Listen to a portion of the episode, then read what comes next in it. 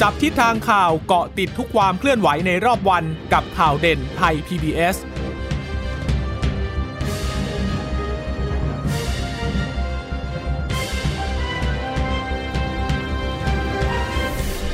สวัสดีค่ะ ต้อนรับคุณผู้ฟังสู่ข่าวเด่นไทย PBS นะคะ เราพบกันเป็นประจำทุกวันจันทร์ถึงศุกร์บ่ายๆ แบบนี้ค่ะ อัปเดตข้อมูลข่าวสารที่เกิดขึ้นในรอบวันนะคะ กับดิฉันจีราชาตาเอี่ยมรัศมีและคุณพึ่งอขออภัยคุณผู้ฟัง วันนี้ดิฉันนั่งจัดอยู่คนเดียว เพราะว่าทั้งคุณพึ่งนภา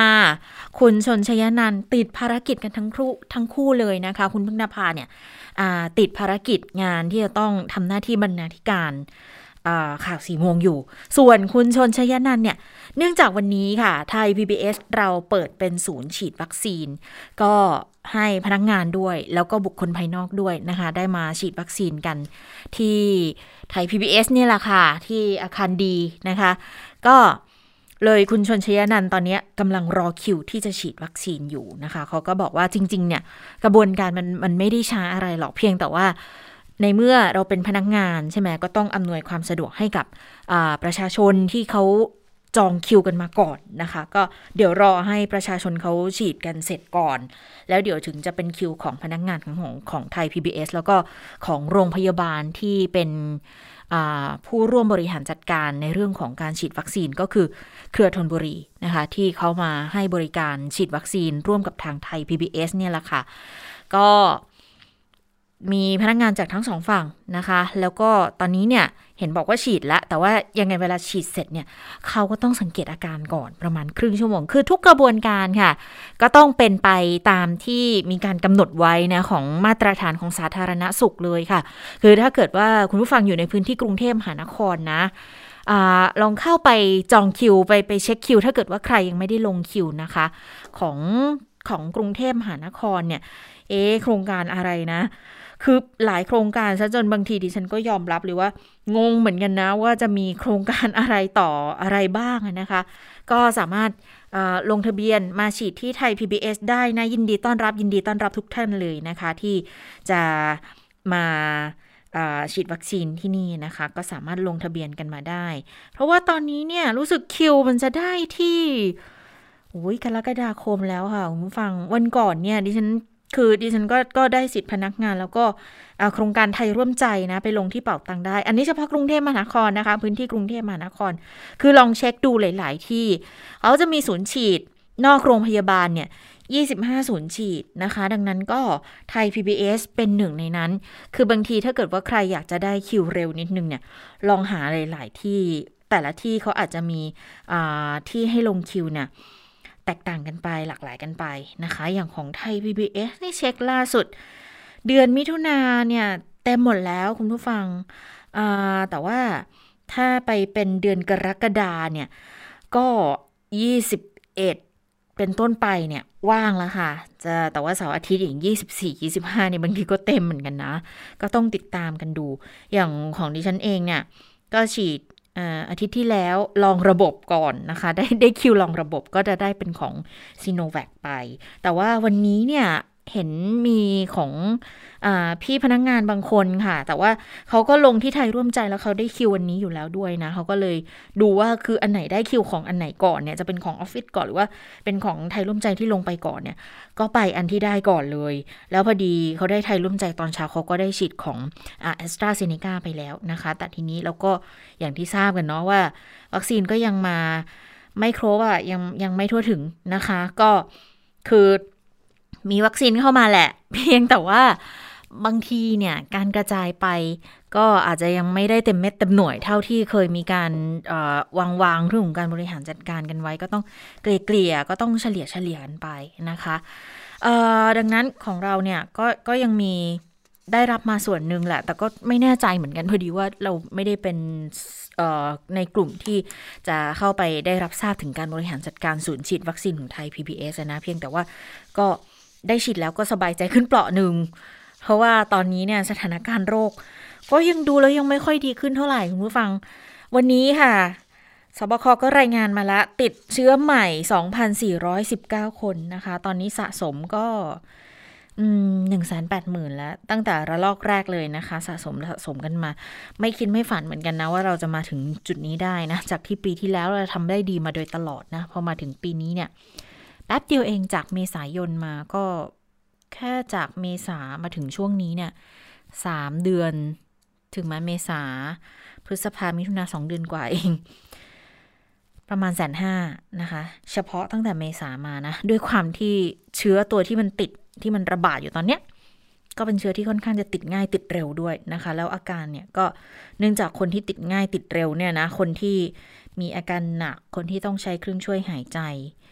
แล้วก็คนที่รอคอยการเข้ารับการรักษาอะไรอย่างเงี้ย ก็ยังคงมีในจำนวนที่ค่อนข้างเยอะอยู่ แม้ว่าจะสามารถบริหารจัดการได้กันดีในระดับหนึ่งก็ตามนะคะ แต่ถ้ามันยังคงระดับนี้ต่อไปเนี่ย มันก็ก็ก็ก็จะไม่ไหวกับทางระบบสาธารณาสุขเหมือนกันนะ วันนี้ 2,419 คนนะคะเป็นผู้ป่วยรายใหม่ที่มาจากการค้นหาเชิงรุกเนี่ย400อ ขออภัย 949 แล้วผู้ป่วยใหม่ในระบบเฝ้าระวังและบริการเลย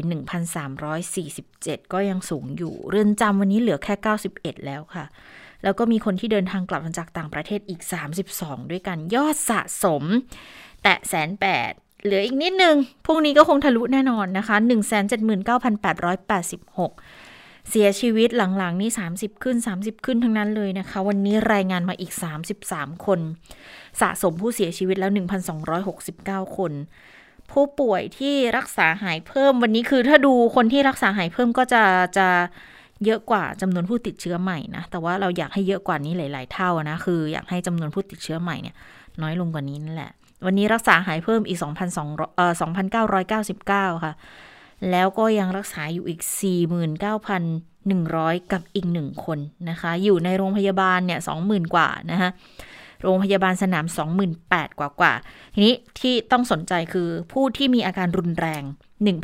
1,233 ใส่ท่อช่วยหายใจอีก 355 คือก็ดูเหมือนลดลงแต่แต่เราไม่รู้ว่าที่ลดลงเนี่ยเป็นเพราะว่าเสียชีวิตเพิ่มขึ้น หรือว่า อาการป่วยรุนแรงเนี่ยมันลดลงนะคะ แต่ว่าถ้ามาดูรายจังหวัดคุณผู้ฟัง กรุงเทพเนี่ยก็ยังคงสูงสุดนะ ก็ไม่เกินพันแต่ก็แตะพันเก้าร้อยสี่สิบสามปริมณฑลห้าร้อยเก้าสิบเจ็ดต่างจังหวัดรวมกันนะคะ ทั้งประเทศ 756 เรือนจำ91 นะคะ ในกลุ่มผู้เสียชีวิตเนี่ย33 คนเนี่ยนะคะ บอกว่าส่วนใหญ่ก็จะเป็นผู้สูงอายุแล้วนอนนอนป่วยนานที่สุด 45 วัน ค่ากลางเขาบอกว่าอยู่ที่ 11 วัน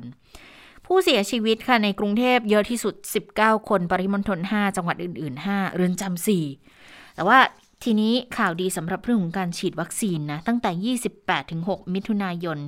ก่อนที่จะปูพรมฉีดในวันนี้อีกนะคะ จะสะสมที่ 4 ล้าน2แสน18,094 โดสละ เป็นเข็มแรกไปซะ2ล้าน8แสนกว่า แล้วก็ครบ 2 เข็มไปอีก1ล้าน3แสนคือจำนวนนะเทียบเคียงกับประชากรนะ ก็ยังอยู่ที่ประมาณร้อยละสามกว่ายังไม่ถึงร้อยละสี่ดีนะ ก็ยังต้องเร่งปูพรมกันไป แต่ปัญหาอย่างที่เราทราบก็คือเรื่องของวัคซีนก็ยังมาไม่ทันนะคะ ทีนี้คนที่เดินทางมาจากต่างประเทศ ก็ยังมีอยู่นะ คืออคนที่เดินทางมาจากต่างประเทศแล้วลักลอบผ่านช่องทางธรรมชาตินะคะ จากมาเลเซีย วันนี้มีหนึ่งคนค่ะ เป็นนักศึกษาหญิงอายุ 17 ปี แล้วก็น่าจะป่วยด้วยแหละ เพราะว่าต้องไปที่โรงพยาบาลเลยไปรักษาตัวที่ปัตตานีเลย ส่วนคนไทยหรือที่มาจากกัมพูชาแล้วเดินทางเข้าไทย ก็ตัวเลขยังไม่ลดนะคะ วันนี้พบอีก 28 คน แต่ก็เลยต้องเน้นย้ำบอกว่าขอเถอะถ้ากลับเข้ามาเข้าได้ แต่คุณมาตามระบบนะคือมาทางด่านนะคะ ตามที่กำหนดไว้ ก็จะได้สะดวกสบาย คือไม่เชิงพูดว่าสะดวกสบายก็ไม่ถูกต้องบอกว่า ก็จะได้เข้าสู่ระบบ ในการคัดกรองในการดูแลรักษาในกรณีที่คุณเจ็บป่วยในการกักตัวเพื่อไม่ให้เป็นความเสี่ยงมาเกิดขึ้นในประเทศเพิ่มขึ้นอีก จากสภาวะที่ปัจจุบันมันก็ค่อนข้างที่จะหนักหนาอยู่แล้วนะคะอะข่าวดีกันบ้างจังหวัดสีขาวก็คือ ไม่พบผู้ติดเชื้อรายใหม่ค่ะมี 26 จังหวัดก็จะมีภูเก็ตสระแก้วพัทลุง อุบลราชธานีพิษณุโลกกาญจนบุรีชัยภูมิ ลำพูนลำปางนะคะพิจิตรยโสธรสกลนครตราดน่านชุมพรเลยพะเยาอุตรดิตแพร่ชัยนาทพังงาอำนาจเจริญแม่ฮ่องสอนอุทัยธานีมุกดาหารและสตูล ส่วนสีเขียวที่พบประมาณ 1-10ค่ะก็มีอยู่ 32 จังหวัด อันนี้ก็ค่อนข้างที่จะเบาใจได้บ้างนะคะแต่ว่าพื้นที่สีขาวเทียบสัปดาห์ที่แล้วน้อยลงนะ แต่ก็ต้องกาดไม่ตกนะคะ ก็เป็นไปตามสถานการณ์ที่เกิดขึ้นกาดไม่ตกก็ต้องดูแลตัวเอง เห็นบอกว่าถ้าไปดูกลุ่มก้อนกลุ่มคัสเตอร์ต่าง ๆ เนี่ย สิ่งที่เกิดขึ้นณขณะนี้ที่พบเยอะ ๆ เลย ก็จะเป็นในเรื่องของแคมป์คนงาน โรงงานอันนี้เยอะโรงงานนี้สำคัญนะคะ เพราะว่าติดกันทีเนี่ย ด้วยความที่โรงงานหลาย ๆ แห่ง เขาก็มี คนที่อยู่เยอะใช่ไหมคะ คนที่ต้อง เข้ารับการดูแลเนี่ยนะ ก็มีมีมีเยอะนะ ดังนั้นก็เลย โอ้ต้องติดตามกันอย่างใกล้ชิดอยู่เหมือนกันนะ ในแต่ละวันนะคะ อะ ประเทศไทยถ้าเกิดลำดับโลก อยู่อันดับที่ 80 เป็นวันที่ 3 แล้วคุณผู้ฟัง ทั่วโลกสะสมเนี่ย ตอนนี้ 174 ล้านนะคะ ประเทศเพื่อนบ้าน ก็ยังมีอยู่หลายประเทศนะ ที่เขาก็ยังพบใหม่อยู่เรื่อยๆ อย่างกัมพูชานี้น่ากังวลทีเดียวนะ คือพบใหม่ค่อนข้างเยอะเหมือนกันนะคะ ไม่เท่าไทยหรอก600 631 แต่ว่าก็ดู ถ้าเทียบจำนวนประชากรเทียบอัตราเร่งแล้ว เขาก็น่าเป็นห่วงเหมือนกันนะ ที่พบกันเยอะๆแบบนี้ ทั้งๆที่กัมพูชานี่จริงๆเขาฉีดวัคซีนได้เยอะกว่าไทยอีกนะคะ เมื่อเทียบกับจำนวนประชากร มาเลเซียก็ยังน่าห่วงก็ 6,000 กว่า 7,000 กว่าอยู่ในแต่ละวันนะคะ ส่วนประเทศไทยเนี่ยอยู่ที่ประมาณ 2,000ถึง3,000 เราอยากให้ลงมาได้มากกว่านี้อยู่แล้วแหละนะคะ ถ้าเป็นไปได้นะคะ วันนี้อย่างที่บอกว่ามีการฉีดวัคซีนแบบปูพรมทั่วประเทศไทยวันนี้วันแรกนะคะ ก็ หลังจากที่ก่อนหน้านี้เนี่ยวัคซีนไม่ค่อยจะมาได้เต็มที่ตามนักสักเท่าไหร่นะ แต่ว่าก็มีการส่งมอบจากแอสตราเซเนกามาเมื่อวันศุกร์ที่ผ่านมาเนี่ยหนึ่งล้านแปดแสนนะ จากที่จริง ๆ เนี่ย เราคาดการณ์กันไว้ว่าเดือนนี้เราจะได้ 6 ล้าน เดี๋ยวก็ต้องดูว่าจะทยอยเข้ามาอย่างไง ก็เป็นประเด็นหนึ่งที่ทำให้สบคก็บอกว่าแผนฉีดเนี่ยสัปดาห์ต่อสัปดาห์นะทีนี้ก็ยังยังอยากจะตั้งข้อสังเกตอยู่เหมือนกันคุณผู้ฟังว่า ในเมื่อแผนเนี่ยปรับสัปดาห์ต่อสัปดาห์ แล้วกว่าที่ของจะลงไปถึงสถานที่ฉีดจริง ๆ เนี่ยเขาจะรู้ไหมว่าเขาจะได้เท่าไหร่ แล้วการบริหารจัดการของเขาจะเป็นยังไงนั่นอาจจะต้องคือหน่วงวันฉีดออกไปไหมจากเดิม สมมุติว่าน่าจะฉีดได้เลยในวันนี้เนี่ย แต่ของเพิ่งไปถึงเมื่อวานเขาก็ต้องตรวจเช็คต้องเตรียมการกันอีกหรือเปล่านะคะ แล้วก็บางทีเนี่ย บางจุดบางที่เขาอาจจะบอกเลื่อนไปแล้วไง แต่ของเพิ่งเข้ามาเมื่อวาน วัคซีนเพิ่งมาเมื่อวานมาถึงสดๆร้อนๆอย่างเงี้ย การจะติดต่อจะสื่อสารจะประสานงานกับคนที่เขามีคิวฉีดเนี่ยจะทำยังไง แต่จริงๆส่วนใหญ่แล้วเนี่ยเขาก็สามารถที่จะดำเนินการได้อยู่นะคะสำหรับในวันนี้ ซึ่งวันนี้ค่ะนายกรัฐมนตรีพลเอกประยุทธ์จันทร์โอชานะคะ ก็ได้ลงไปสถานที่ฉีดที่สถานีกลางบางซื่อ เขตจตุจักรนะคะ ไปพร้อมรัฐมนตรีหลายคนเลย ไปดูการระบบการฉีดวัคซีนแบบเต็มระบบวันแรกนะคะ ตามนโยบายของทางศบค แล้วก็มีการ video conference ไปจุดฉีดจังหวัดอื่น ๆด้วยนะคะ ไปสอบถามเรื่องการเตรียมความพร้อมเรียบร้อยดีไหม แล้วก็บอกว่าขอบคุณที่ผ่านมาทุกอย่างนะคะ วันนี้ก็ดูแลเรื่องวัคซีนให้แล้วหลายอย่างดำเนินการต่อเนื่อง แต่ว่าก็ต้องมีการปรับเปลี่ยนเรื่องของแผนการฉีดวัคซีนเหมือนกัน เพื่อไม่ให้มีปัญหาในระยะยาวนะคะ นายกยืนยันบอกทุกคนได้ฉีดแน่ๆ ลงทะเบียนผ่านช่องทางไหนได้ฉีดแน่ๆนะคะ เดี๋ยววัคซีนจะค่อยๆ ทยอยมาตามลำดับ แต่ปัญหานายกบอกว่า ก็คือโลกอะต้องการวัคซีนเหมือนกัน ทุกคนห่วง แต่ก็ต้องขอบคุณทุกๆ คนที่อยู่หน้างานนะคะ ที่ช่วยกันอดทนแล้วก็ทำงานด้วยความเข้าใจ ก็มีปัญหาก็ต้องแก้กันไปอยู่แล้วทุกคนต้องทุ่มเทนะคะ ไปฟังเสียงนายกรัฐมนตรีกันค่ะวันนี้ขอขอบคุณทุกสถานที่ให้บริการการฉีดทุกจังหวัดนะ ที่เด็ดเหนื่อย แล้วก็เสียสละนะบางคนก็เสี่ยงอันตราย ได้รับการป่วยเจ็บ อันนี้ก็ต้องต้องชื่นชม แล้วก็แสดงความเสียใจกับผู้ที่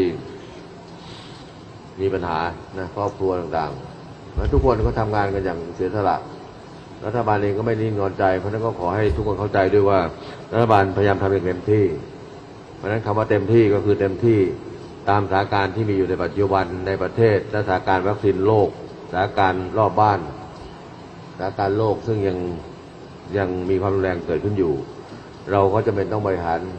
นะให้สอดคล้องกับความเสี่ยงนะในกลุ่มต่างๆ ของเราก็ยืนยันนะครับ และอย่างอื่นก็คงทางกระทรวงสาธารณสุขได้ชี้แจงอยู่แล้วนะ อะไรที่ยังไม่ที่ทุกคนไม่สบายใจ ก็ขอโทษแล้วกันนะ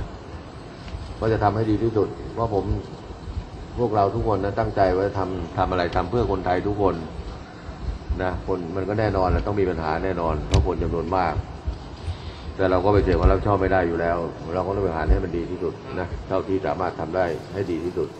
ค่ะก็เป็นการขอบคุณศูนย์ฉีดต่างๆนะคะสำหรับวันนี้นะที่ไปเนี่ยคือสถานีกลางบางซื่อก็เป็นจุดใหญ่เหมือนกัน จะเป็นจุดที่มีการลงทะเบียนในพื้นที่กรุงเทพมหานครนะคะ เป็นการลงทะเบียนเนี่ยก็คือลงผ่านเครือข่ายโทรศัพท์มือถือก็จะส่งไปที่นั่นหมดเลยเพื่อนของดิฉันก็ลงกับทางโทรศัพท์มือถือ คือเจ้าตัวเนี่ยบ้านเขาอยู่ลังสิตนะคือปทุมธานี แต่เวลาเข้ามาทำงานเนี่ยเข้ามาทำงานในกรุงเทพทุกวันค่ะ แล้วก็ตอนที่ลงทะเบียนเนี่ยเขาก็เลยตัดสินใจว่าอะลองลองโทรไปทางเครือข่ายโทรศัพท์มือถือ ก็ต้องไปฉีดที่นู่นเหมือนกันนะ ก็บ่นเหมือนกันบอกว่า โอ้ทำไมเขาไม่ให้ไปฉีดในที่ใกล้ๆทำไมไม่กระจายสถานที่ฉีดอะไรอย่างเงี้ยเราก็บอกว่าอ้าวก็ก็ถ้าลงทะเบียนกับทางโทรศัพท์มือถือก็ก็ส่งไปที่นั่นอยู่แล้วนะคะ คือเป็นจุดใหญ่นะเขาบริการให้ได้อย่างน้อยวันละประมาณ 1 0,000 คน แต่ถ้าเป็นส่วนราชการเป็นองค์กรเขาจะได้ ห้าพันคนนะคะ ประชาชนทั่วไปอีก 5,000 คน แล้วก็มีสนับบุคลากรทางการแพทย์เนี่ยเขาสนับสนุนมา 500 กว่าคนนะ เฉพาะที่นั่นที่เดียวนะคะ ทดลองระบบกันตั้งแต่ 24 พฤษภาคมที่ผ่านมาล้วก็คือจะเป็นการฉีดให้กับเจ้าหน้าที่ หรือว่าพนักงานที่ให้บริการในด้านของคมนาคมด้วยนะคะ เขาก็นัดหมายอย่างที่บอกว่าเครือข่ายโทรศัพท์มือถือเนี่ย ทั้ง AIS d t a c True แล้วก็ Cat Telecom ด้วยนะคะ ก็ยืนยันบอกว่าไปที่เนี่ย ถ้ามีนัดหมายได้ฉีดแน่ ๆ นะคะ ซึ่งขณะเดียวกันในเรื่องของการจัดหาวัคซีนเพิ่มเติมเนี่ย ก็มีรายงานออกมาบอกว่าพลเอกประยุทธ์จันโอชานะคะ ก็นอกจากจะไปที่สถานีกลางบางซื่อแล้วนะ ยังได้ไปเยี่ยมที่ศูนย์ฉีดวัคซีนผู้ประกันตนมาตรา 33 ที่อาคารกีฬาเวสน์หนึ่งสนามกีฬาไทยญี่ปุ่นด้วยนะคะ แล้วก็ ไปบอกที่นู่นอีกทีหนึ่ง บอกเรื่องของการจัดหาวัคซีนเนี่ยทั้งซีโนแวคทั้งแอสตราเซเนกาจะพยายามให้เป็นไปตามแผนที่กำหนดไว้ แล้วล่าสุดเนี่ยลงนามกับบริษัท Johnson and Johnson เพื่อนำวัคซีนมามาเพิ่มให้อีก 25 ล้านโดส แล้วก็จะเอาซีโนแวคเข้ามาอีก 8 ล้านโดส เพื่อให้ครบวัคซีน 100 ล้านโดสตามที่วางแผนอันไว้นะคะ คือตอนนี้แผนเราอยากได้6 0ล้านโดสภายในปี 64 นี่แหละ ก็ แอสตราเนี่ยจะได้อยู่ที่ประมาณ 62 ล้านนะ ถ้าทุกอย่างมันเป็นไปตามแผนนะ ดังนั้นก็ต้องค่อยๆเติมกันไปอีกนะคะ เดี๋ยวก็ต้องดูว่าอย่างของไฟเซอร์เนี่ยก็มีรายงานมาเหมือนกัน น่าจะอยู่ที่ประมาณ 10 ถึง 20 ล้านโดสนะไม่น่าเกินกว่านี้10กว่าล้านโดสนะ ถ้าดีฉันจำได้ไม่ไม่ชัดเจนนะ แต่ว่าของไฟเซอร์เนี่ยรู้สึกว่าจะดีลมาเพื่อเพื่อฉีดให้กับเด็กอายุ 12 ปีขึ้นไปด้วยนะคะ แล้วก็ ส่วนอื่นๆเนี่ยบางทีก็อาจจะต้องมีการปรับแผนอยู่เหมือนกันนะ อย่างของซีโนแวคเนี่ยก็เห็นล่ำๆมา เหมือนกับมีการพูดถึงด้วยเหมือนกันนะว่า จะให้ฉีดกับประชากรตั้งแต่สามขวบขึ้นไปด้วย ทีนี้ที่บอกว่านายกรัฐมนตรีนอกจากไปที่สถานีกลางบางซื่อแล้วนะคะ ก็ยังไปที่ สนามกีฬาไทยญี่ปุ่นด้วยใช่ไหมเยี่ยมชมศูนย์ฉีดวัคซีนประกันผู้ประกันตนมาตรา 33 เนี่ย แน่นอนคนที่ต้องไปด้วยคนที่ต้องไปรอรับ นั่นก็คือคุณสุชาติชมกลิ่นรัฐมนตรีว่าการกระทรวงแรงงานนะคะ ที่เป็นเจ้ากระทรวงแรงงานเนี่ย ก็ยืนยันว่านายกเนี่ยแสดงความห่วงใยผู้ใช้แรงงานมาโดยตลอดนะคะ ก็มีการมอบหมายสำนักงงานประกันสังคม ให้ทำงานร่วมกับมหาดไทย กับกทม กับสาธารณสุข แล้วก็สปสช มีกระทรวงทบวงกลมต่างๆ มาช่วยกันดูแลกันเต็มที่นะคะ เพื่อที่จะฉีดวัคซีนป้องกันโควิด -19 ให้กับผู้ประกันตนเพื่อคุมการระบาดให้ได้ด้วยนะคะล็อตแรกเนี่ย 1 ล้านโดส แน่นอนชัดเจนมาแล้วนะคะ ก็จะฉีดระหว่าง 7 ถึง 26 มิถุนายน ให้คนที่แจ้งความประสงค์นะคะ แจ้งกับนายจ้าง แล้วก็บันทึกลงระบบ e-service ของทางสำนักงงานประกันสังคม อันนี้เขาบอกว่าสำรวจกันตั้งแต่พฤษภาคม 64 ที่ผ่านมาแล้ว แล้วก็จัดวัคจัดคิวในการฉีดวัคซีนอะไรเรียบร้อยแล้วแน่นอนนะคะ แต่ทีนี้เนี่ยก็มีการสอบถามเหมือนกันบอกว่า เอ แล้วทั้ง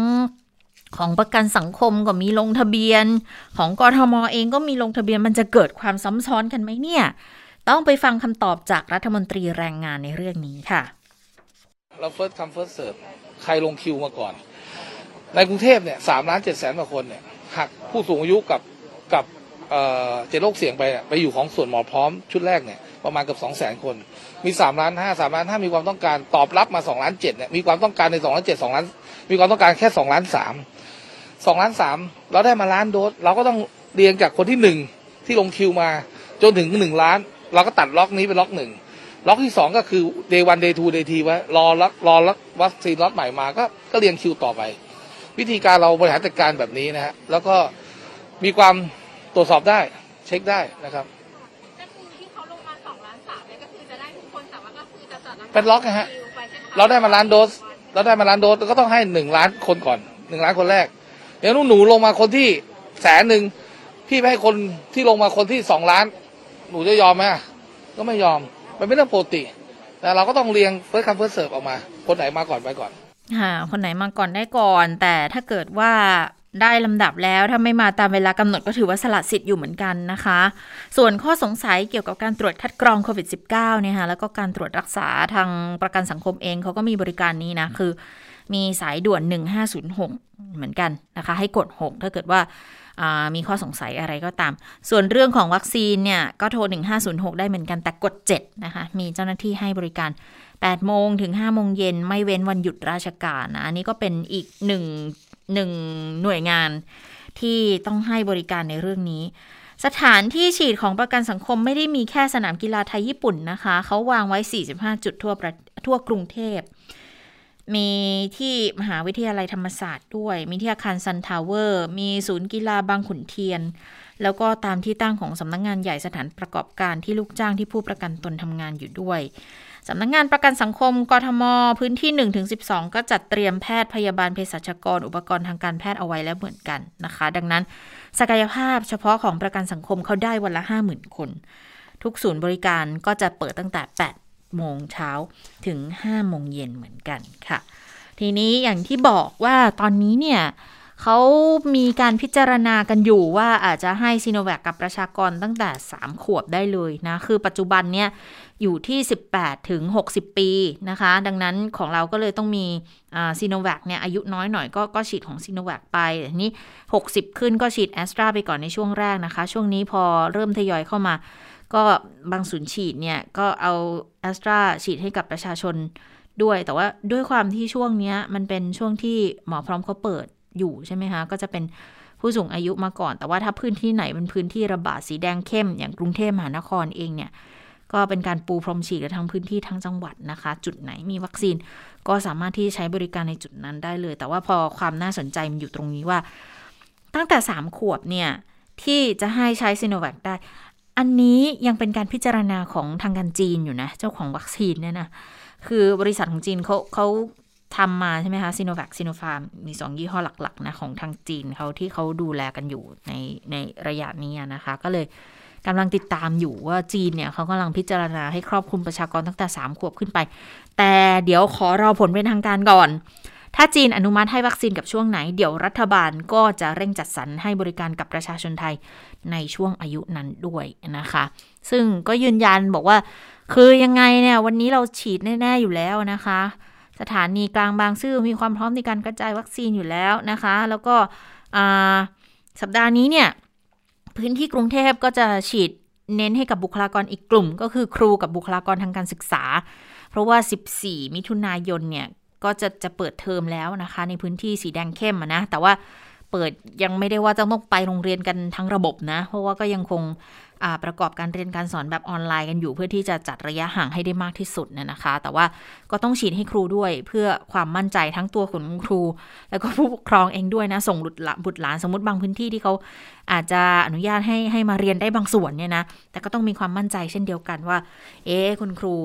ก็จะไม่ติดโรคแล้วเอาโรคมาติดเด็กนะ หรือว่าเด็กๆจะไม่ติดโรคมาจากที่อื่นแล้วเอาโรคมาติดคุณครูนะอันนี้ก็เป็นความมั่นใจที่จะต้องมีกันทั้งสองฝ่ายด้วยเหมือนกัน แต่ในกรณีที่วัคซีนยังส่งไปไม่ทันแล้วมีข่าวบอกว่าหลายโรงพยาบาลค่ะเขาออกมาเลื่อนฉีดการหรือประกาศเลื่อนการฉีดวัคซีนเนี่ย คุณอนุทินบอกงี้บอกว่าคือจะยังไงก็ต้องฟังประกาศจากกระทรวงสาธารณาสุขเป็นหลักนะ แต่เหตุที่มันสับสนเนี่ยเพราะว่าบางทีฟังหลายช่องทางไง โดยเฉพาะสื่อโซเชียลมีเดียเนี่ยไม่ได้ฟังจากรัฐบาลโดยตรง ดังนั้นก็ต้องให้หน่วยงานที่เกี่ยวข้องไปชี้แจงให้ประชาชนรับทราบ ขอให้เน้นฟังจากกระทรวงสาธารณาสุขเป็นหลักนะคะ ไปฟังเสียงคุณอนุทินกันค่ะ ฟังกระทรวงสาธารณสุข ไม่ต้องไปฟังโรงพยาบาลนะครับก็สับสนเพราะว่าฟังหลายฟังหลายฝั่งสับรับผิดชอบ ผู้ที่รับผิดชอบมีอยู่แค่นี้ครับ ในการจัดวัคซีนให้กับพี่น้องประชาชนชาวไทย มีรัฐมนตรีช่วย มีท่านประหลัด มีท่านอธิบดีกรมควบคุมโรค อธิบดีกรมการแพทย์นะครับ แล้วก็เราก็ให้การให้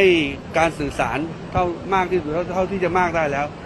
แต่แล้วโรงพยาบาลของกระทรวงสาธารณสุขต้องออกมาแก้ข่าวว่าไม่มีการเลื่อน และไม่ได้เคยเลื่อนนะครับ เพราะนั้นก็ต้องต้องต้องต้องฟัง ยืนยันว่ามีคนมีฉีด มีวัคซีนฉีด ตามจำนวนที่ลงทะเบียนมีวัคซีนฉีดตามนัดตามนั้นนะ ครับ ใครนัดได้วันไหนก็ก็มีวัคซีนฉีดวันนั้นนะครับ ค่ะ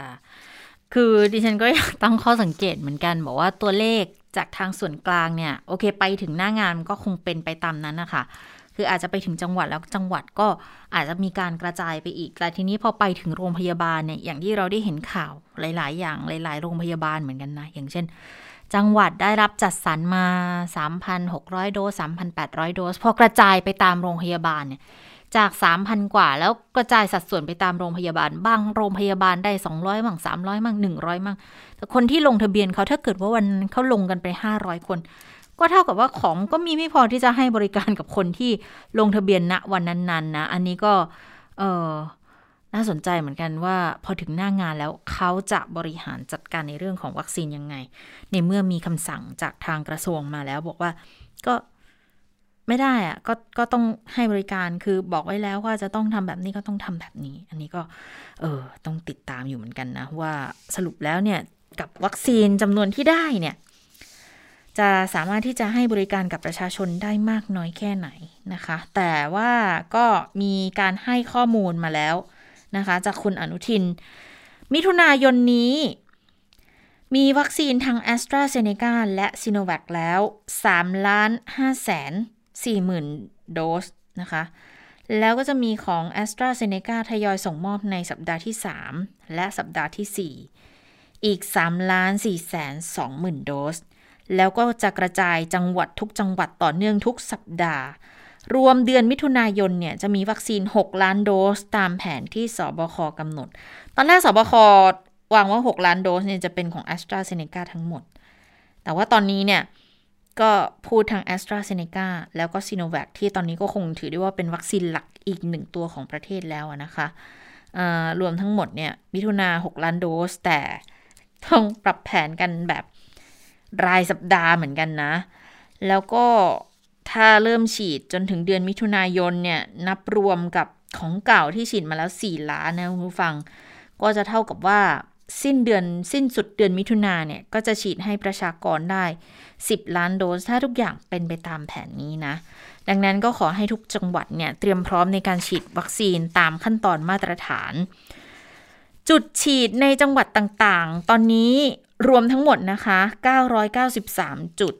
เฉพาะกรุงเทพเนี่ย 25 จุด แต่ของกรุงเทพจะมีของสำนักงงานประกันสังคมอีก 25 จุด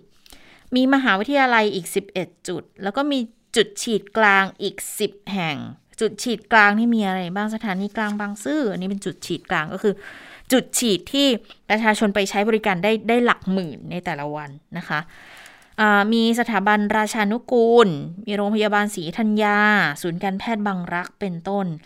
แล้วจะบันทึกผลการรับวัคซีน เชื่อมโยงเข้าระบบฐานข้อมูลวัคซีนของกระทรวงสาธารณาสุข ของหมอพร้อม ติดตามอาการหลังฉีด แล้วก็มีการออกเอกสารรับรองการได้รับวัคซีนครบถ้วน แต่อุบอิบไว้หน่อยนะของที่ดิฉันฉีดไปเนี่ย ตอนนี้ยังไม่เห็นว่ามีข้อมูลเชื่อมเข้าหมอพร้อมยังไงนะคะ แต่ว่าถามเจ้าหน้าที่เขาบอกว่า ต้องสองเข็มก่อนก็เลยอ้าวแล้วทีนี้ตอนนัดจะยังไง แต่ว่าคือจุดฉีดเขาก็ออกใบนัดให้อยู่แล้วแหละ เราก็ต้องไม่ลืมนะ ว่าเรามีนัดเข็มที่2วันไหนยังไงนะคะ ก็ต้องตรวจสอบให้ชัดเจนนะคะ ทีนี้ถ้าดูภาพรวม ครึ่งวันแรกของวันนี้ที่เป็นการปูพรมฉีดเนี่ยนะคะ ดูแล้วก็ก็ถือว่าเรียบร้อยดีนะคะ คุณหมอโอภาสการกวินพงศ์อธิบดีกรมควบคุมโรคก็มีการรายงาน เรื่องของการ kick off ฉีดวัคซีนป้องกันโควิด -19 เนี่ยที่สถานีกลางบางซื่อเป็นจุดฉีดที่ใหญ่ที่สุดในประเทศนะคะะเขามีเป้าหมายในการฉีด เฉพาะวันนี้นะ มีผู้พิการ 250 เจ้าหน้าที่รัฐที่เป็นด่านหน้า 750 ครู 4,000 ประชาชนที่จองคิวตามช่องทางต่างๆ 5,000 คน วันนี้ค่ะ เฉพาะวันนี้ตั้งเป้าให้ได้หมื่นคนเลยนะคะ ก็ดูแล้วทุกอย่างเนี่ย โฟล์ดี เป็นไปตามแผนที่มีการซักซ้อมอะไรกันมาอยู่แล้ว ส่วนทั่วประเทศข้อมูลณเวลา 12 นาฬิกาวันนี้ มีศูนย์บริการฉีดวัคซีนทั่วประเทศ 986 จุดนะคะ ฉีดให้ประชาชนแล้ว 143,116 คน โดยประชาชนที่อายุมากกว่า 60 ปีเนี่ยฉีดไปแล้ว 73,000 กว่าคน กลุ่ม 7 โรคเรื้อรังเนี่ยฉีดไปแล้ว 21,000 กว่าคนนะคะ แล้วก็มีอาสาสมัครด่านหน้า อีก 12,000 กว่าคน มีประชาชนกลุ่มอื่น ๆ ด้วยก็บอกว่าคือเบื้องต้นเนี่ยเรียบร้อยดีไม่มีปัญหาแออัดอะไร แต่ว่าบางจุดที่มีปัญหาคือบางคนเนี่ยจองไว้ในหมอพร้อมแล้วชื่อตกหล่น แต่ถ้าเกิดว่าดาวน์โหลดแอปพลิเคชันหมอพร้อม แล้วนำข้อความยืนยันวันรับวัคซีนไปแสดงที่จุดฉีดวัคซีนนะคะเจ้าหน้าที่เขาก็จะดำเนินการให้แล้วก็ข้อบกพร่องจุดที่ติดขัด เดี๋ยวเจ้าหน้าที่จะต้องรวบรวมเอามาปรับปรุงเพื่อ ให้บริการฉีดวัคซีนที่สอดคล้องเหมาะสมกับสถานการณ์ แล้วจะรายงานผลการดำเนินการ ให้ประชาชนรับทราบเป็นระยะนะคะ ส่วนกรณีที่บางคนจองไว้แล้วแล้วแล้วตัวเองยังไม่สะดวกยังไม่พร้อมนะ แล้วขอโทรศัพท์เลื่อนเป็นวันอื่นเนี่ยอันนี้อาจจะมีเหตุบัตรขัดข้องเหมือนกันเพราะบางจุดเขาเปิดรับนัด เกินกว่า อขออภัยคุณผู้ฟัง คือกรณีที่ประชาชนบางคนจองคิวเอาไว้แล้ว แต่มีการโทรศัพท์ไปขอเลื่อนให้ไปฉีดวันอื่น คือจากฝั่งที่ให้บริการเนี่ยขอโทรไปเลื่อนนะคะ อาจจะเพราะว่าบางทีอาจจะมีปัญหาขัดข้อง คือบางจุดเนี่ยเปิดรับนัดเกินกว่าที่โคต้ากำหนด ก็เป็นหน้าที่ที่คณะกรรมการโรคติดต่อจังหวัดจะต้องปรับเปลี่ยนให้เหมาะสม แต่ก็ยืนยันว่าใครจองไว้แล้ว ก็ได้ฉีดวัคซีนอย่างแน่นอนนะคะ ทีนี้ในเรื่องของการฉีดเนี่ยความเชื่อมั่นเป็นเรื่องสำคัญเหมือนกันนะ เรามีตัวอย่างประชาชนสองคนที่วันนี้เขาไปรับวัคซีนมาแล้วก็บอกว่า ก็ยังไม่มีอาการอะไรข้างเคียงนะคะ ไปฟังเสียงกันค่ะ ฉีดแล้วก็ปกติค่ะตอนแรกกลัวไหมคะว่าจะต้องแบบมาฉีดไม่ไม่กลัวค่ะ เพราะอะไรคะคุณยาย ก็ก็ทราบว่าผลดีมันจะต้องมีมากกว่าผลเสีย อ๋อเพราะว่าจะที่ที่นู่นระบาดไหมคะที่ระบาดที่ที่โน่นเป็นศูนย์มาตลอด แต่เราก็อยากอยากฉีดเพราะเรามีโรคประจำตัวเนาะมีโรคประจำตัวแล้วก็ประวัติอยู่ที่นี่ ตอนนี้ได้รับวัคซีนแล้วเป็นยังไงคะรู้สึกสบายใจก็สบายใจค่ะก็ลูกๆก็ช่วยๆกันว่าแม่จะไปไหนสะดวกหน่อย ไม่งั้นตั้งแต่ต้นมาไม่ได้ไปไหนเลยอยู่กับบ้าน แล้วกลัวไหมคะกลัวแบบ ไม่กลัวนะกลัวโรคโควิดมากกว่าอ๋อใช่อดีตนี่เคยมีแบบเจอโรคระบาดแบบนี้ไหมคะไม่เคยยังไม่เคยอยู่ที่นี่นะแล้วหลังหลังรับวัคซีนแล้วเป็นยังไงคะตอนนี้ไม่ไม่รู้สึกอะไร เฉยอืม ก็อันนี้เป็นเป็นตัวอย่างของผู้สูงวัยนะคะ ที่มารับวัคซีนในวันนี้ก็ยังไม่มีอาการข้างเคียงอะไรเกิดขึ้นนะคะ ก็เป็นอีกหนึ่งตัวอย่างถึงความมั่นใจในการมาเข้ารับบริการฉีดวัคซีนที่เกิดขึ้นในวันนี้นะคะไปดูที่ต่างจังหวัดกันบ้างวันนี้เอาตัวอย่างที่จังหวัดเชียงใหม่มานะคะ ที่โรงพยาบาลนครพิงค์อันนี้ก็เป็นศูนย์ฉีดที่หลักของของเชียงใหม่อีกจุดหนึ่งเหมือนกันนะคะ เช้าวันนี้ค่ะเขาก็ มีการให้บริการกันแล้วคือที่จุดฉีดที่โรงพยาบาลนครพิงค์เนี่ยนะคะ เขารองรับผู้ฉีดได้พันห้าร้อยถึงสองพันคนต่อวันนะคะ ทางผู้ว่าราชการจังหวัด คุณเจริญฤทธิ์สงวนสัตว์ก็ไปตรวจเยี่ยม แล้วก็ไปให้กำลังใจเจ้าหน้าที่ ไปให้กำลังใจประชาชนที่มาฉีดวัคซีนเหมือนกัน ก็บอกว่าฉีดวันแรกของเชียงใหม่เนี่ยเรียบร้อยดีในทุกจุดนะคะ แล้วก็ดีใจที่ประชาชนกระตือรือร้นมาช่วยกันฉีดวัคซีน เพราะว่าจะเป็นเหมือนแบบสร้างกำแพงเมืองเลยแหละ ถ้าทุกคนร่วมแรงร่วมใจกันกำแพงก็จะเข้มแข็งแข็งแรง แล้วก็ป้องกันภัยจากโควิด -19 ได้นะคะ แล้วก็ยืนยันบอกว่าเชียงใหม่เนี่ย จะได้รับการจัดสรรวัคซีนจากกระทรวงสาธารณาสุขต่อเนื่องทุกสัปดาห์แน่นอน แต่บางช่วงต้องดูนะเพราะว่าอาจจะได้จัดสรรมาน้อยก็ต้องเฉลี่ยวัคซีนไปให้พื้นที่ที่จำเป็นก่อน ในส่วนของประชากรเชียงใหม่ค่ะสำรวจดูบอกว่า ผู้ว่าบอกมีมีแค่ร้อยร้อยละสิบเองที่ยังกังวลในเรื่องของการฉีดวัคซีนยังลังเลอยู่ เดี๋ยวจะต้องเร่งทำความเข้าใจ ให้ประชาชนเนี่ยมีข้อมูลที่ถูกต้องมาเข้ารับการฉีดวัคซีนให้ได้มากที่สุดนะคะข้อขัดข้องเนี่ยอาจจะมีอยู่บ้างเรื่องของการเชื่อมโยงข้อมูล ระหว่างระบบหมอพร้อมกับทางโรงพยาบาลนครพิงก็เดี๋ยวจะเอาปัญหาเนี่ยเข้าไปหารือในที่ประชุม แล้วก็ถอดบทเรียนหาแนวทางแก้ไขเพื่อฉีดวัคซีนในวันต่อๆไป ให้เกิดความเรียบร้อยขึ้นนะคะ ทีนี้เนี่ยในช่วงที่เรากำลังฉีดวัคซีนอยู่ ข่าวเรื่องของสายพันธุ์ต่างๆ โดยเฉพาะสายพันธุ์อินเดียเนี่ยก็ต้องติดตามใกล้ชิดนะคุณผู้ฟัง เพราะว่าณขณะนี้ค่ะมันจะมีสถานการณ์ที่เราต้องติดตามในเรื่องที่เกิดอย่างสายพันธุ์อินเดียเนี่ยล่าสุดบอกว่าตอนนี้เนี่ยพบสายพันธุ์อินเดีย หรือว่าสายพันธุ์เดลต้าเนี่ยนะคะ230 คนแล้ว แล้วก็อีกจุดหนึ่งที่ก็ต้องต้องต้องคุมให้เข้มเลยแหละ ก็คือสายพันธุ์เบต้าสายพันธุ์แอฟริกาใต้เนี่ย ตอนนี้เนี่ยไปเจอที่ตากใบแล้ว 26 คนด้วยกัน ก็เป็นการถแถลงข่าวของทางกรมวิทยาศาสตร์การแพทย์นะคะ ที่มีคุณหมอ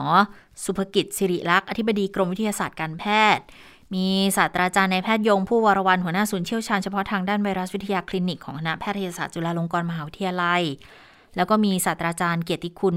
ดรวสันจันทราทิตนะคะหัวหน้าศูนย์จีโนมทางการแพทย์ จากโรงพยาบาลรามาธิบดีนะคะคณะแพทยศาสตร์โรงพยาบาลรามาธิบดี มหาวิทยาลัยมหิดลเนี่ยก็มาถแถลงข่าว เพราะเราต้องเฝ้าระวังการกลายพันธุ์ของเชื้อโควิด -19 ในประเทศด้วยนะ คือ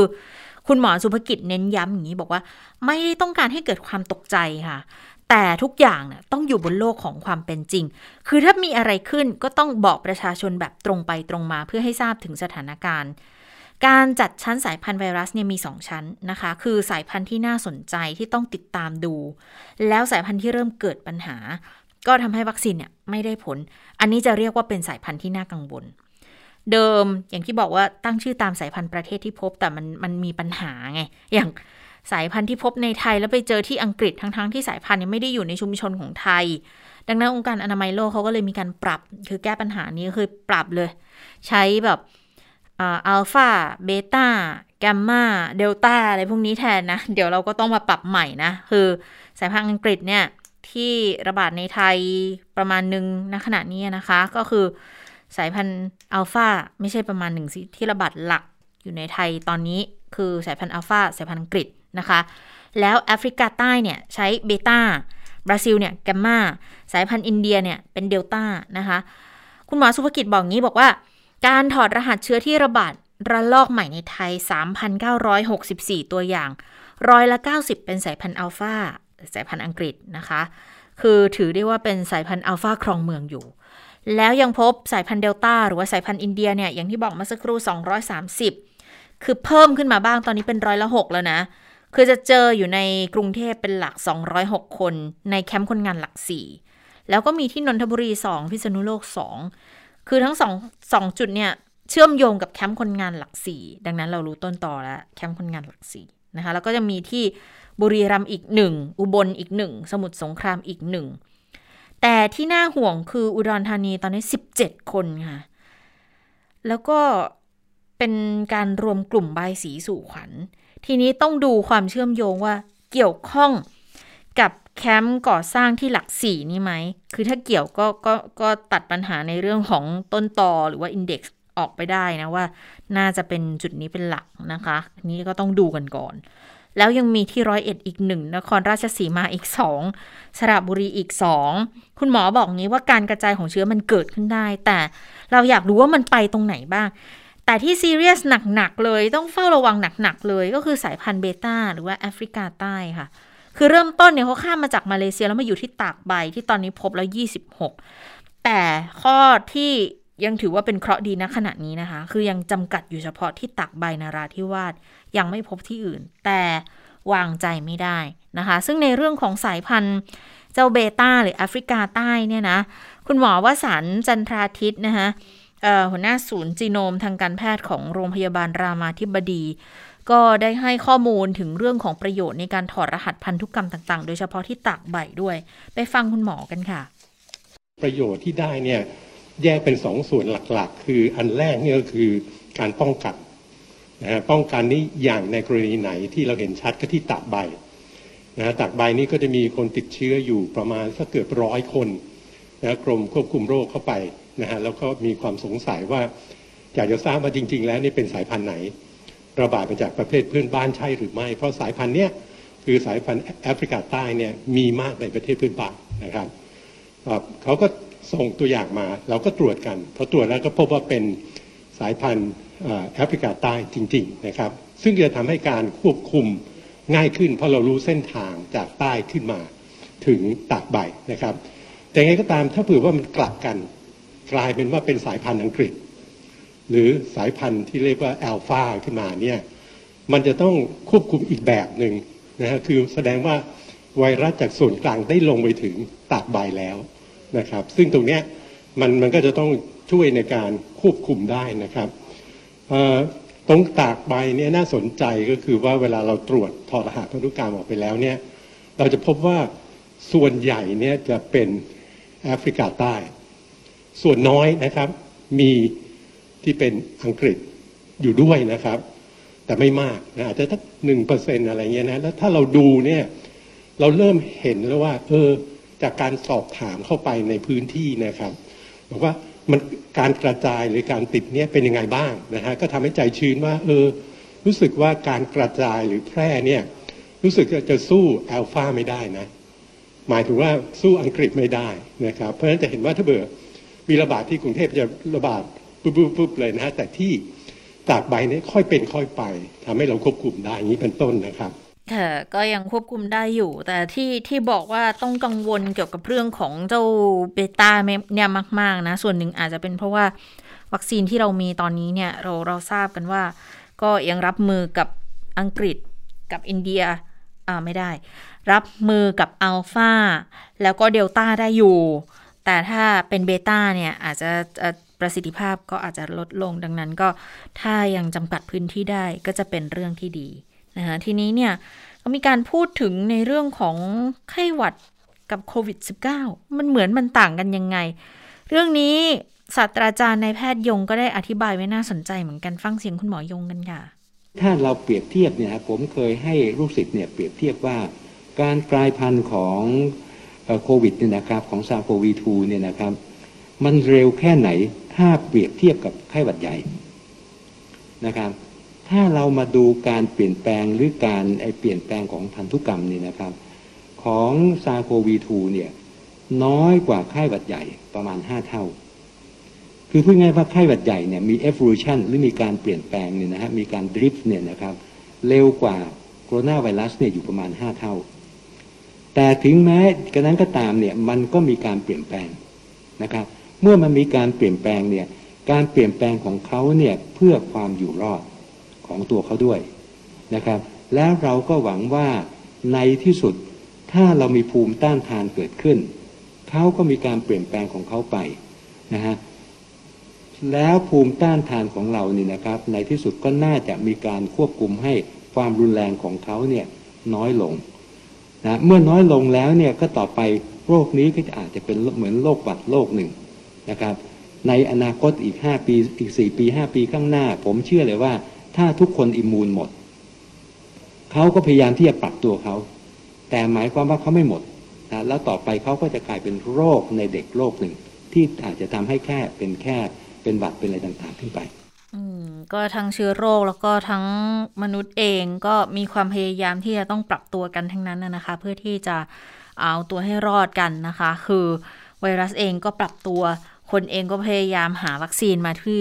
เพื่อที่จะป้องกันนะคะ แต่ทีนี้แล้วเนี่ยถ้าเกิดมาดูในแง่ของการติดเชื้อแล้วนะ สมมุติว่าคนที่ติดเชื้อแล้วเนี่ยภูมิคุ้มกันจะมากจะน้อยแค่ไหนนะคะ คุณหมอยงเมื่อเช้านี้มีการโพสต์ใน Facebook อยู่เหมือนกัน บอกว่าคนที่ติดโควิด -19 มาแล้วอะค่ะ เหมือนกับว่าได้รับวัคซีนมาแล้วแหละ แต่โอกาสติดซ้ำมีไหม มีอยู่แล้ว เพียงแต่ว่า อาจจะเกิดขึ้นหลังจาก 3-6 เดือนไปแล้ว อย่างอิตาลีเขาเคยเปรียบเทียบกัน2 กลุ่มกลุ่มที่ติดมาแล้วกับกลุ่มที่ไม่เคยติดมาก่อน โอกาสติดซ้ำของผู้ที่ติดเชื้อมาก่อนเนี่ยพบว่ามีแต่น้อยมาก เหมือนกับคนที่ติดเชื้อมาก่อนแล้ว ก็เขาจะมีภูมิ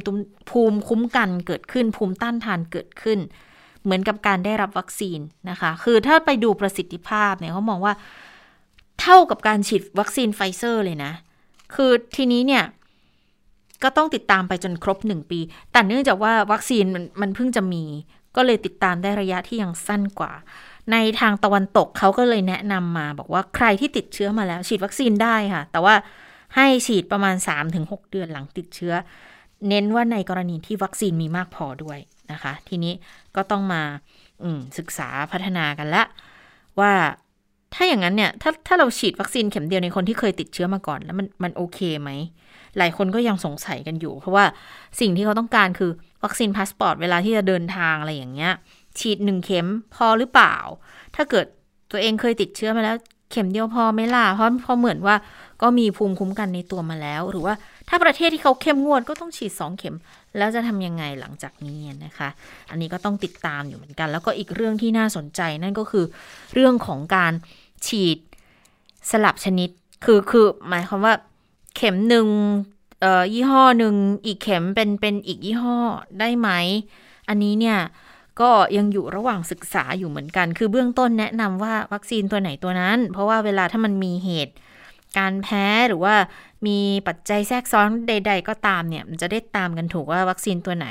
มันมันมีเรื่องของอาการอะไรแบบไหนบ้างหลังจากฉีดไป แต่ทีนี้ในกรณีที่ เข็มหนึ่งยี่ห้อหนึ่งอีกเข็มจะเป็นตัวอื่นเนี่ยทำได้หรือไม่ตอนนี้เนี่ยมีรายงานบอกว่า เตรียมจะขอคณะกรรมการจริยธรรม เพื่อที่จะศึกษาการฉีดไข้ชนิดนี้แล้วนะคะ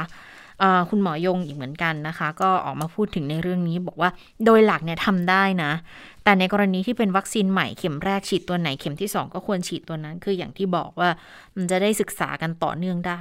ยกเว้นก็คือถ้าฉีดเข็มฉีดเข็มแรกแล้วแพ้หนักเนี่ยเข็มที่ 2 ค่อยเปลี่ยนชนิดได้ แต่การเปลี่ยนชนิดวัคซีนก็ต้องศึกษารายละเอียด อย่างตะวันตกเขาศึกษากันเยอะอย่างสหรัฐเนี่ยค่ะเขาเขาศึกษาก่อนปรับแนวทางการฉีดอย่าง mRNA เนี่ย ที่เขาใช้กันอยู่ไฟเซอร์โมเดอร์นาต่าง ๆ เนี่ยนะ กับ viral vector อย่างของ Astra เนี่ย ก่อนจะเปลี่ยนแนวทางการฉีด แต่ของไทยเนี่ยคือฉีดเชื้อตายกับ viral vector ตอนนี้ก็เลยยังต้องศึกษากันก่อน เดี๋ยวจะเปิดรับอาสาสมัครกันต่อด้วยนะคะ ว่าจะเป็นยังไงกันต่อไปอ่าถึงเวลาของต่างประเทศแล้ววันนี้คุณสวรรค์มาแล้ว สวัสดีคุณสวรรค์ค่ะ สวัสดีค่ะ คุณผู้ฟังสวัสดีคุณจิรชาตาค่ะ เมื่อกี้พูดถึงเรื่องวัคซีนใช่ไหมว่าเอาจริง ๆ เลยปัจจัยหนึ่งที่ทำให้หลายคนตัดสินใจว่า อยากได้วัคซีน อยากฉีดเร็วๆ เพราะหนึ่งอยากจะเดินทางไปต่างประเทศ ซึ่ง ก็โอเคนะคะ ถ้าใครมีโอกาสเนี่ยฉีดได้ฉีดไปก่อนนะคะ และการที่มีโอกาสได้เดินทางไปต่างประเทศก็ถือว่าเป็นผลพลอยได้นั่นแหละ ซึ่งวันนี้นะคะมีข่าวว่าประเทศสเปนค่ะ สเปนเนี่ยเป็นประเทศหนึ่งนะคะที่มีรายได้หลักมาจากการท่องเที่ยว ประกาศแล้วค่ะว่าเขาพร้อมนะคะ เปิดรับนักท่องเที่ยวจากทั่วโลกเริ่มวันนี้เป็นวันแรก ภายใต้ข้อแม้ว่า คุณจะต้องฉีดวัคซีนมาแล้วนะคะ ในที่นี้ก็น่าจะเข้าใจได้ว่าคือต้องฉีดครบโดสนะคะ แล้วก็แน่นอนเป้าหมายของเขาก็คือต้องการที่จะส่งเสริมการท่องเที่ยว โดยรัฐมนตรีกระทรวงสาธารณาสุขของสเปนค่ะ ก็ถแถลงข่าว บอกว่าตอนนี้สเปนเนี่ย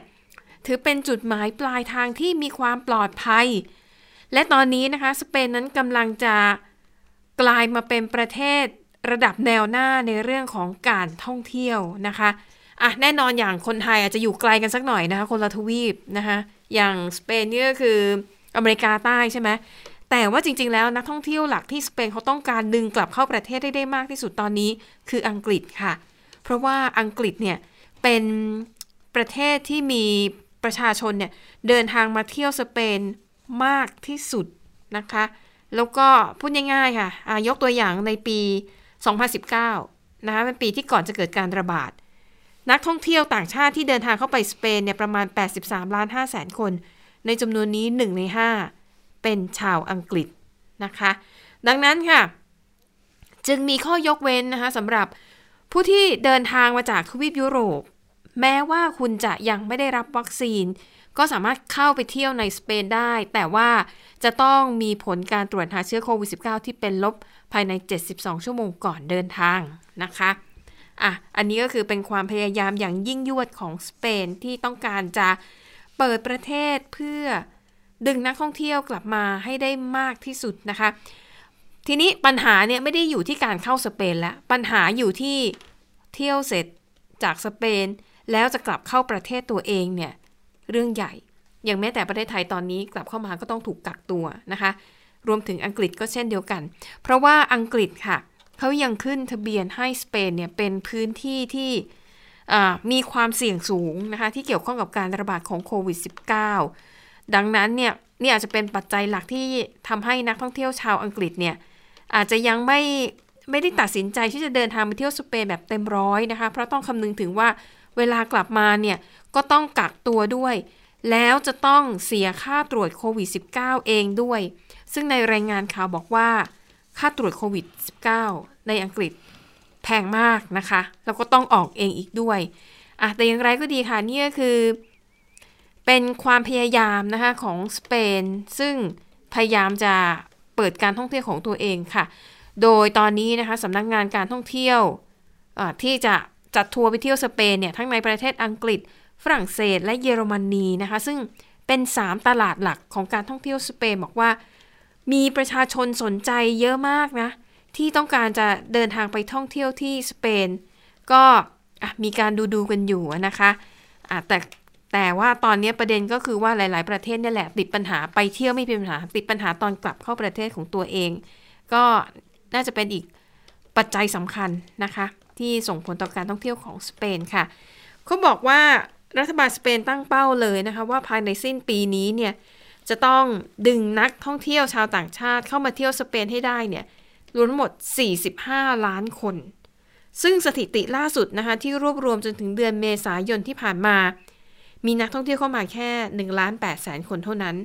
เป้าหมายยี่อีกห่างไกลเลยนะคะอีก 42 ล้านกว่าคนนะคะอะก็ต้องติดตามกันต่อไป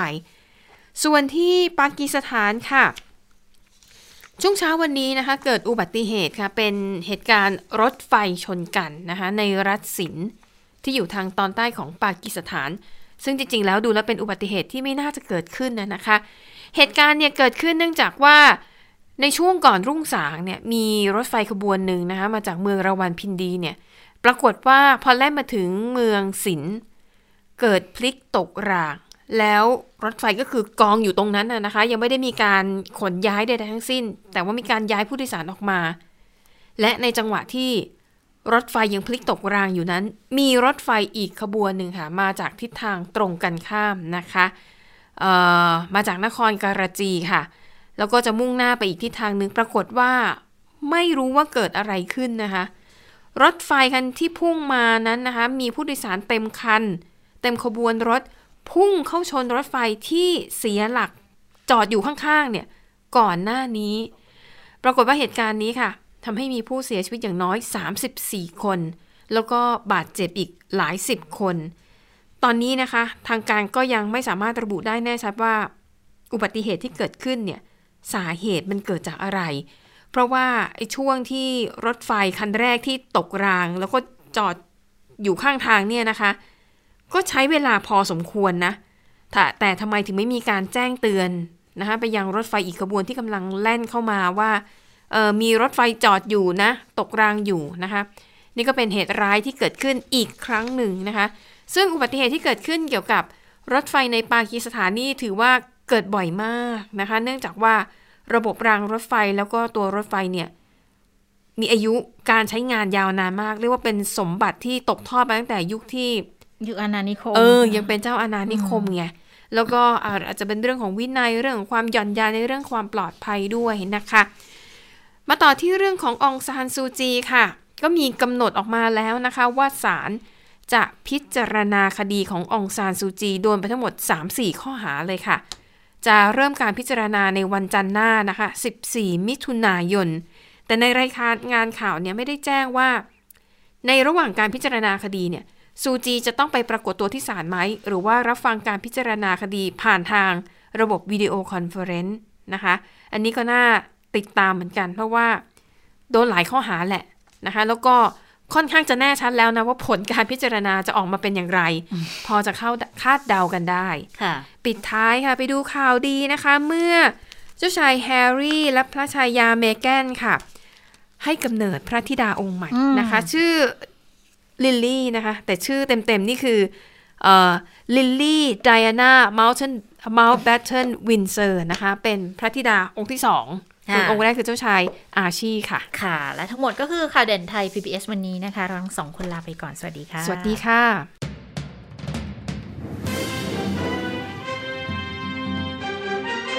ติดตามข่าวเด่นไทย PBS ได้ทุกวันจันทร์ถึงศุกร์เวลา 15 นาฬิกา ทางไทย PBS Radio และติดตามฟังข่าวได้อีกครั้งทางไทย PBS Podcast